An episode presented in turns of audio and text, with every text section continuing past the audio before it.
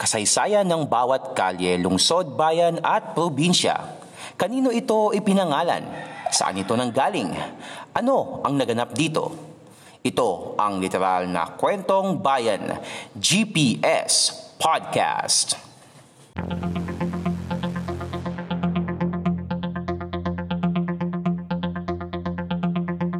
GPS Podcast.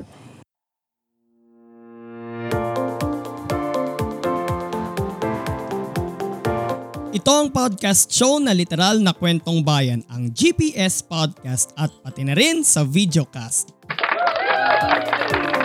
Tayo po ngayon ay napapanood po sa ating YouTube channel, ang Podcast ni Mans. Kung bago po kayo doon sa ating channel, welcome po kayo and make sure na napindot nyo na po ang subscribe button pati na rin po ang notification bell button para masundan nyo po yung mga susunod na episodes ng ating GPS Podcast at para hindi nyo na rin po ma-miss ang mga episodes ng Fact on Track sa podcast.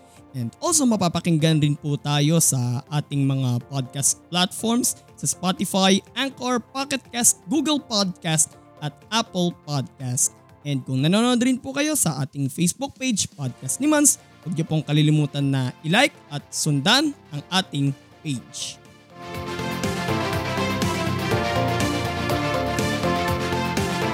GPS Podcast.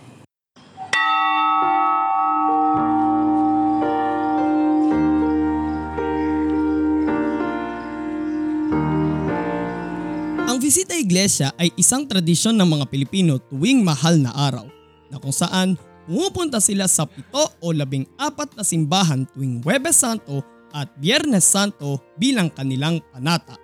Kadalasan, dumadayo ang mga deboto sa ibang lugar upang isagawa ito.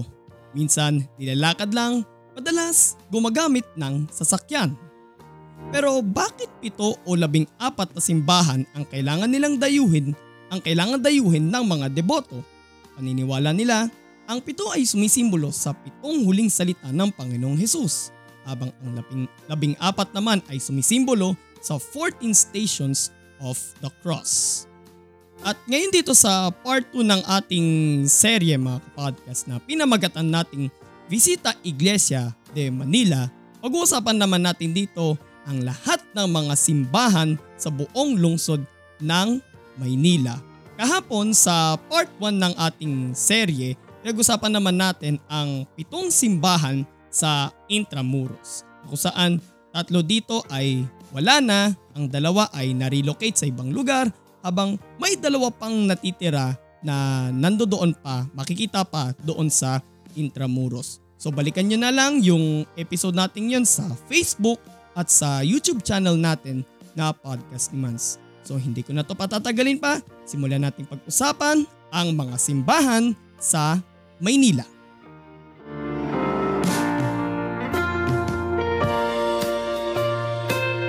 Bawat kalye, bawat kanto, may kanya-kanyang kwento. Tunghayan dito sa GPS Podcast.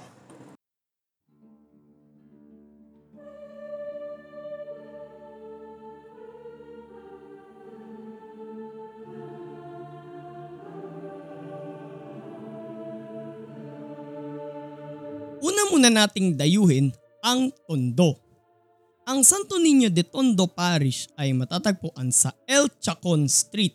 Ipinatayo ito ng mga paring Agustino noong 1572. Dito matatagpuan ang imahe ng Santo Niño de Tondo na kung saan ipinagdiriwang ang kapistahan nito tuwing 3rd Sunday ng January. Ginawa itong kwartel ng mga Hapon noong World War II Subalit nang maganap ang liberation of Manila noong 1945, dito rin sa simbahang ito inilikas ang mga sibilyang naipit sa gyera. Matatagpuan naman sa kahabaan ng Juan Luna Street sa bahagi ng Gagalangin, Tondo, sa Tondo pa rin ang St. Joseph Church. Itinayo naman ang simbahang ito noong 1905. Dito ay ipinagdiriwang naman ang pista ni San Jose tuwing 3rd Sunday ng May. Makikita naman sa kalye ng Rahabago sa Tondo pa rin ang kambal na Cruz Chapel noong March 23, 1922, 1922 isang binatang nagngangalang Crispino Lacandaso ang nagsisibak noon ng kahoy mula sa nabuwal na puno ng sampalok sa isang bakanteng lote sa kalye ng Juan Luna. Hirap siyang sibakin nung una ang puno, subalit nang mahati niya ito ay may nakita siyang imahe ng krus sa magkabilang parte ng kahoy. Isinilid ang mga piraso ng kahoy sa mga glass case at simula noon ay dinadagsa na ito ng mga deboto.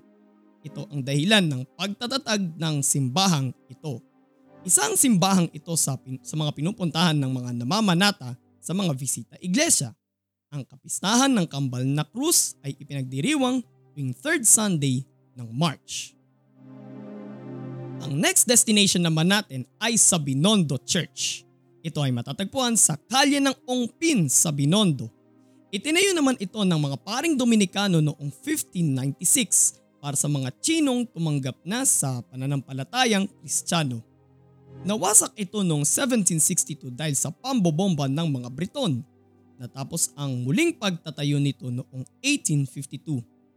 Muli, muli na naman itong nawasak noong World War II at ang ori at ang natitira na lang mula sa orihinal na istruktura ay ang facade at ang belfry nito. Sa simbahang ito unang nagsilbi si San Lorenzo Ruiz bago siya ipadala bilang misyonaryo sa Japan kung saan siya pinatay dahil sa hindi niya pagtalikod sa kanyang pananampalataya. Dito rin sa simbahang ito ikinasal ang ama at lakambini ng katipunan na sina Andres Bonifacio at Gregoria de Jesus noong 1894. Ginaganap sa simbahang ito ang mga misa sa wikang Filipino, Mandarin, Hokkien at Ingles. Mula sa Binondo, mapunta naman tayo sa Archdiocesan Shrine of Espiritu Santo. Matatagpuan naman ito sa kanto ng Tayuman at Rizal Avenue sa Santa Cruz. Isang dating sementeryo ang tinayuan ng simbahang ito noong 1932 isa rin ang simbahang ito sa mga nakaligtas sa pag-atake at pagwasak ng mga Hapon noong World War II. Mula sa pagiging parokya, ito ay naging Archdiocesan Shrine sa ilalim ng decree ni dating Manila Archbishop Luis Antonio Cardinal Tagle noong 2014. Matatagpuan naman sa kalye ng G. Masangkay sa Santa Cruz pa rin ang San Jose de Trozo Parish Itinatag ito noong 1932 bilang isang parokya sa ilalim ng pamamahala ng parokya ng Espiritu Santo, yung nabanggit nating simbahan kanina. Taong 1994 nang mapunta ang pamamahala ng simbahang ito sa grupong bumubuo ng Lorenzo Ruiz Mission Society. Makikita naman sa Plaza Santa Cruz malapit sa Carriedo Station ng LRT1 ang Santa Cruz Church. Ipinatayo naman ito ng mga paring Heswita noong 1619. Unang inilagay dito ang imahe ng Our Lady of Pillar noong 1643 para sa dumaraming mga Chinong naninirahan noon sa bahaging ito ng Maynila. Gawa sa kahoy at bato ang unang disenyo ng simbahang ito. Nang lumindol noong 1863, nawasak ang orihinal na istruktura ng simbahan Uli itong nawasak noong Battle of Manila ng 1945. Muli itong itinayo noong 1957 na hinango ang disenyo mula sa Spanish Baroque style na disenyo. Ito ay naging Archdiocesan Shrine noong 24 noong 2018 rather sa ilalim ng decree ng nooy Manila Archbishop na si Luis Antonio Cardinal Tagle. Tagle. Rin. Mapunta naman tayo sa Quiapo Church, ang tahanan ng imahe ng itim na Nazareno. Ipinatayo ito ng mga paring Pransiskano noong 1588. Ilang beses nang nadali ng sakuna ang simbahang ito. Dalawang beses itong nasunog noong 1603 at 16 at 1928 at nawasak ng lindol noong 1863. Matapos ang lindol noong 1603, ibinagay muna ang pamamahala ng simbahan sa mga Hiswita hanggang sa ibalik ito sa mga paring sekular noong 1639. Ipinag-utos rin ni Governor General Santiago de Vera ang full construction sa simbahan noong 1686. Muli na naman itong binuo noong 1933 at 1984. Matapos itong ideklara bilang minor basilica noong 1988, ginawaran ng titulo ang simbahang ito bilang Basilica Menor del Nuestro Padre Jesus Nazareno Taong 1767 pa nang ilipat dito ang imahe ng itim na Nazareno mula sa simbahan ng San Nicolas de Tolentino sa Intramuros.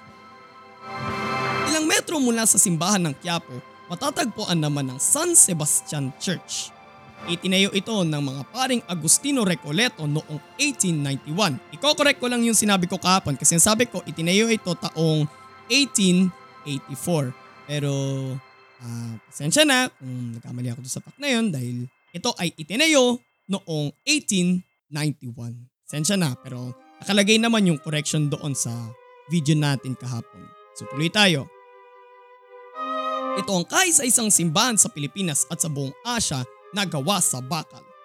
Katabi ng simbahang ito ang San Sebastian College Recoletos na pinapatakbo rin ng mga Agustino Recoleto. Sa kalyeng kilala sa mga nagaganap na kilos protesta sa Mendiola, matatagpuan ang Our Lady of Montserrat Abbey na pinapangasiwaan naman ng mga Benedictines. Itinatag nila ito noong 1895 at idinededicate nila ito sa Our Lady of Montserrat.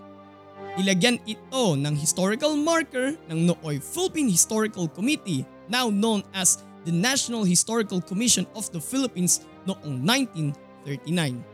Katabi ng simbahang ito mismo ang isang paaralang pinapatakbo rin ng mga Benedictines, ang San Beda University. Matatagpuan sa loob mismo ng Malacanang Complex sa JP Laurel Street sa San Miguel ang National Shrine of St. Jude Thaddeus. Itinatag ito noong 1958 at isa rin ito sa tatlong simbahan na pinapamahalaan ng mga paring Chino Tuwing Webes ginaganap ang simba sa simbahang ito ang isang novena para kay St. Jude Thaddeus. Tuwing October 28 naman idinaraos ang mga pista ni na St. Jude Thaddeus at ni Simon the Zealot o si Simong Makabayan. Ilang hakbang lang mula sa simbahang ito matatagpuan ang San Miguel Church. Tinatawag rin itong Malacanang Church dahil Matatagpuan rin ito malapit mismo sa palasyo ng Malacanang. Itinatag ito ng mga paring Heswita noong 1603. Taong 1611 naman ng ikanlong dito sa simbahang ito ang mga Hapon na inusig ng Tokugawa Shogunate sa Japan dahil sa kanilang pagtanggap sa pananampalatayang Kristiyano. Ang simbahang ito ay isinunod kay San Miguel Arcangel dahil karamihan sa mga Hapon na kinupkup dito ay mga samurai o yung mga pinakamagagaling na warriors doon sa Japan. Nasira ito ng lindol noong 1645 at ng pananakop ng mga Briton noong 1762. Muli itong nabuo noong 1913 sa tulong ni Doña Margarita Rojas de Ayala. Matapos ang pananakop ng mga Hapon noong World War II, ito ang nagsilbing sentro ng Archdiocese ng Maynila mula 1946 hanggang 1958. Idineklara itong National Shrine noong 1986. Sa simbahang ito ikinasal ang nooy Ilocos Norte Representative Ferdinand Marcos at ang nooy beauty queen na si Imelda Romualdez noong May 1, 1954 matapos ang 11 days ng kanilang pagiging in a relationship. Sa simbahang ring ito ibinuro lang unang Pilipinong naging arsobispo ng Maynila na si Gabriel Reyes noong 1952 bago siya ilibing sa ilalim ng Manila Cathedral. Sa kalye naman ng Figueras sa Sampaloc matatagpuan ang Sampaloc Church. Ipinatayo ito ni Father Blas de la Madre de Dios noong 1613 bilang isang parokya. Maraming beses na binuong muli ang simbahan matapos sunugin ng mga piratang Chino noong 1639 at nawasak ng lindol noong 1645 at 1880. Nawasak naman ng tuluyan ang simbahan noong naganap ang Liberation of Manila noong 1945. Uli itong nabuo noong 1958 at naging Archdiocesan Shrine ito noong 2002. Ang simbahang ito ay idinedicate sa Birheng Maria at sa pilgrimage shrine nito sa Loreto, Italy. Pagtawid ng Ramon Magsaysay Boulevard sa Santa Mesa, mararating na ang Sacred Heart of Jesus Parish. Matatagpuan ito sa Old Santa Mesa Street, ilang metro lang ang distansya mula sa Polytechnic University of the Philippines o PUP. Ito ang kauna-unahan at pinakamatandang parokya sa bansa na itinatag noong 1911. Ang Santa Ana Church ay matatagpuan naman sa New Panaderos Extension. Ipinatayo ito ng Governor General at Arsobispo rin ng Maynila na si Francisco de la Cuesta noong 1720. Dito makikita ang imahe ng Our Lady of the Abandoned na natagpuan sa bahaging ito ng Santa Ana na nooy bahagi pa ng Namayan. Ginawa itong barracks ng mga, sumag- ng mga sugatang sundalong Amerikano noong Philippine-American War ng 1899. Hindi rin ito nawasak noong World War II. Sa katunayan, ito ang kauna-unang simbahang nagpatunog ng kampana matapos ang digmaan.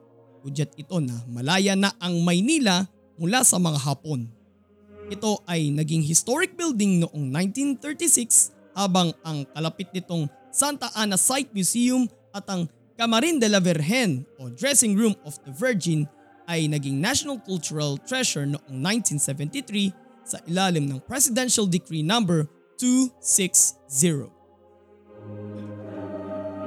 Sa Jesus Street naman sa Pandacan matatagpuan ang Santo Niño de, Pandacan Parish. Sinimulang ipatayo ito ni Father Francisco del Rosario noong 1732 at inabot ng tatlong dekada ang konstruksyon ng simbahan dito naman nakalagak ang imahe ng Santo Niño de Pandacan na ipinagdiriwang rin ang kapistahan nito tuwing 3rd Sunday o ng January at kasama ng Santo Niño de Tondo. May kwento na nakuha raw ang imahe sa isang balon malapit sa pwesto ng simbahan at pinaniniwala ang nakapagpapagaling raw ng karamdaman ang tubig sa balong pinaghanguan ng imahe. Subalit tinakpan rin ang balong ito dahil sa karumihan nito at ngayon tinayuan na ng simbahan. Dalawang beses nasira ng lindol ang orihinal na istruktura nito. Katabi ng simbahan ang isang parish school na dati ay isang katolikong sementeryo. Sa Paz Street naman sa Paco matatagpuan ang simbahan ng Paco. Ito ay itinatag ng mga paring Pransiskano noong 1580 at ito ay gawa muna sa Nipa at Kawayan. Dalawang beses nasunog ang simbahang ito. Una ay pakanan ng mga piratang Chino noong 1639 at ng mga Briton nang manakop sila noong 1762. Naging konkretong simbahan ito noong 1793. Nasira naman ito ng lindol noong 1852 at 1880 pero muling nabuo noong 1881. Bahagya namang napinsala ah, ng, ang simbahan ng dumaang bagyo noong 1892 at binomba naman ng mga Amerikano noong 1899. Muli itong inayos noong 1931. Habang nire-renovate ang Manila Cathedral noong 2012, ito ang pansamantalang naging sentro ng Archdiocese of, Man- of Manila hanggang noong 2014. Ang simbahan ng Paco ay idinedicate sa Our Lady of Purification. Sa kahabaan naman ng MH Del Pilar Street sa bahagi ng Ermita, matatagpuan ang simbahan ng Ermita. Ito ang tahanan ng Nuestra Señora de Guia. Itinatag ito noong 1606 at tinatawag nila ito noon na La Ermita o The Chapel kung saan hinango ang pangalan ng distrito. Nawasak rin ng simbahang ito ng yumanig ang lindol sa Maynila noong 1645. Inilipat ang imahe ng Nuestra Señora de Guia sa Manila Cathedral upang hindi makuha ng mga nanakop na Briton noong 1762. Taong 1810 nang ito ay maging isang konkretong simbahan. Taong 1918 naman nang ibalik sa simbahang ito ang imahe ng Nuestra Señora de Guia. Pero nawasak ang simbahang ito noong Battle of Manila ng 1945. Sinimulang buuin muli ang simbahang ito noong 1947 at natapos noong 1953. Taong 2005 na ang, ang simbahang ito ay maging isang archdiocesan shrine. Matatagpuan naman sa loob ng De La Salle University sa Taft Avenue ang Chapel of the Most Blessed Sacrament. Limang taon matapos silang lumipat sa Taft Avenue mula sa Paco, binuksan ang simbahang ito noong 1926 Pero noong February 12, 1945, kasagsagan ng Liberation of Manila, labing anim na Lasallian brothers at 25 sibilyan ang minasaker ng mga Hapon sa simbahang ito at pagkatapos ay sinunog rin ito. February 12 ng nakaraang taon, nilagyan ng historical marker ng National Historical Commission of the Philippines o NHCP ang simbahang ito bilang pag-alala sa ika-75 anibersaryo ng Liberation of Manila. At ang huling simbahang pupuntahan natin ay ang simbahan ng Malate na matatagpuan rin sa kahabaan ng MH Del Pilar Street sa bahagi ng Malate. Itinatag ito ng mga paring Agustino noong 1588 pero nawasak ito ng lindol noong 1645. Ipinasira rin ni Governor General Sabiniano Manrique de Lara ang simbahan noong 1667 dahil sa banta ng pananalakay ng mga piratang Chino. Naging headquarters naman ito ng mga Briton nang manakop sila noong 1762. Binuo muli ang simbahan noong 1864 pero napinsala naman ng dumaang bagyo noong 1868.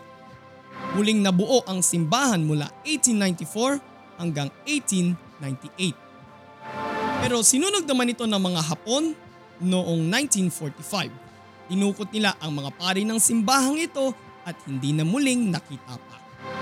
Pinangasiwaan ng mga paring Columban ang muling pagbubuo ng simbahan noong dekada 50 hanggang sa matapos ito noong 1978. Sa simbahang ito nakalagak ang imahe ng Nuestra Señora de los Remedios, ang patong santa ng mga manganganak. Kaya pala sa kalapit itong kalye na Remedio Street, kaya pala may pangalan na ganong kalye sa malapit doon sa simbahan na yon. Malapit rin sa simbahang ito ang Plaza Raja Sulaiman at matatanaw mula dito ang Manila Bay.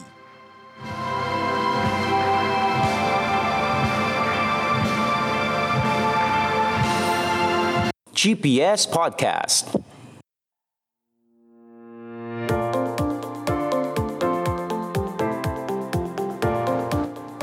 Sa totoo lang ito conclusion ng ating serye. ah. Hindi mo na kailangang lumayo, hindi mo na kailangang mag out of town pa para maisagawa itong bisita iglesia. Sa dito pa lang sa Maynila, marami ka nang pwedeng mapuntahan na mga simbahan para sa isasagawa mong bisita iglesia. At dito na nagtatapos ang ating serye tungkol sa Visita Iglesia de Manila kung saan napag-usapan natin ang mga simbahan sa buong lungsod ng Maynila. Mga kapodcast, sa naway maging isang ligtas, mapayapa at papagpalang Semana Santa sa ang pagdiriwang ninyo ng Semana Santa sa inyong lahat. Mag-ingat po kayo sa inyong paglalakbay kung pwede kung pwedeng maglakbay ano kasi ECQ ngayon eh, di ba? Pero kung around the bubble lang 'yan, okay lang. Okay? Pero hope na maging bless ang inyong Holy Week. Magkita-kita tayo sa muling pagbabalik ng GPS Podcast ngayong darating na Abril. Kung nagustuhan niyo po yung episode natin ito mga kapodcast, like, comment, share, and subscribe sa ating YouTube channel, Podcast ni Mans. And don't forget to click the notification bell button. And kung nanonood naman po kayo sa ating Facebook page, Podcast ni Mans, don't forget to like and follow our page. And sundan nyo rin po ang Fact on Track sa podcast at GPS Podcast sa Spotify, Anchor, Pocket Cast, Google Podcast at sa GPS Podcast lang ito sa Apple Podcast. And also follow me on my social media accounts on Twitter, on Instagram, on Laika, and on TikTok. Ito po si Mans at muli hanggang sa pagbabalik ng GPS Podcast, maging ng Fact on Track sa podcast sa darating na Abril. Itong podcast show na literal na kwentong bayan, ang GPS Podcast. Si Mans, God bless everyone, God bless the Philippines, purihin po ang Panginoon.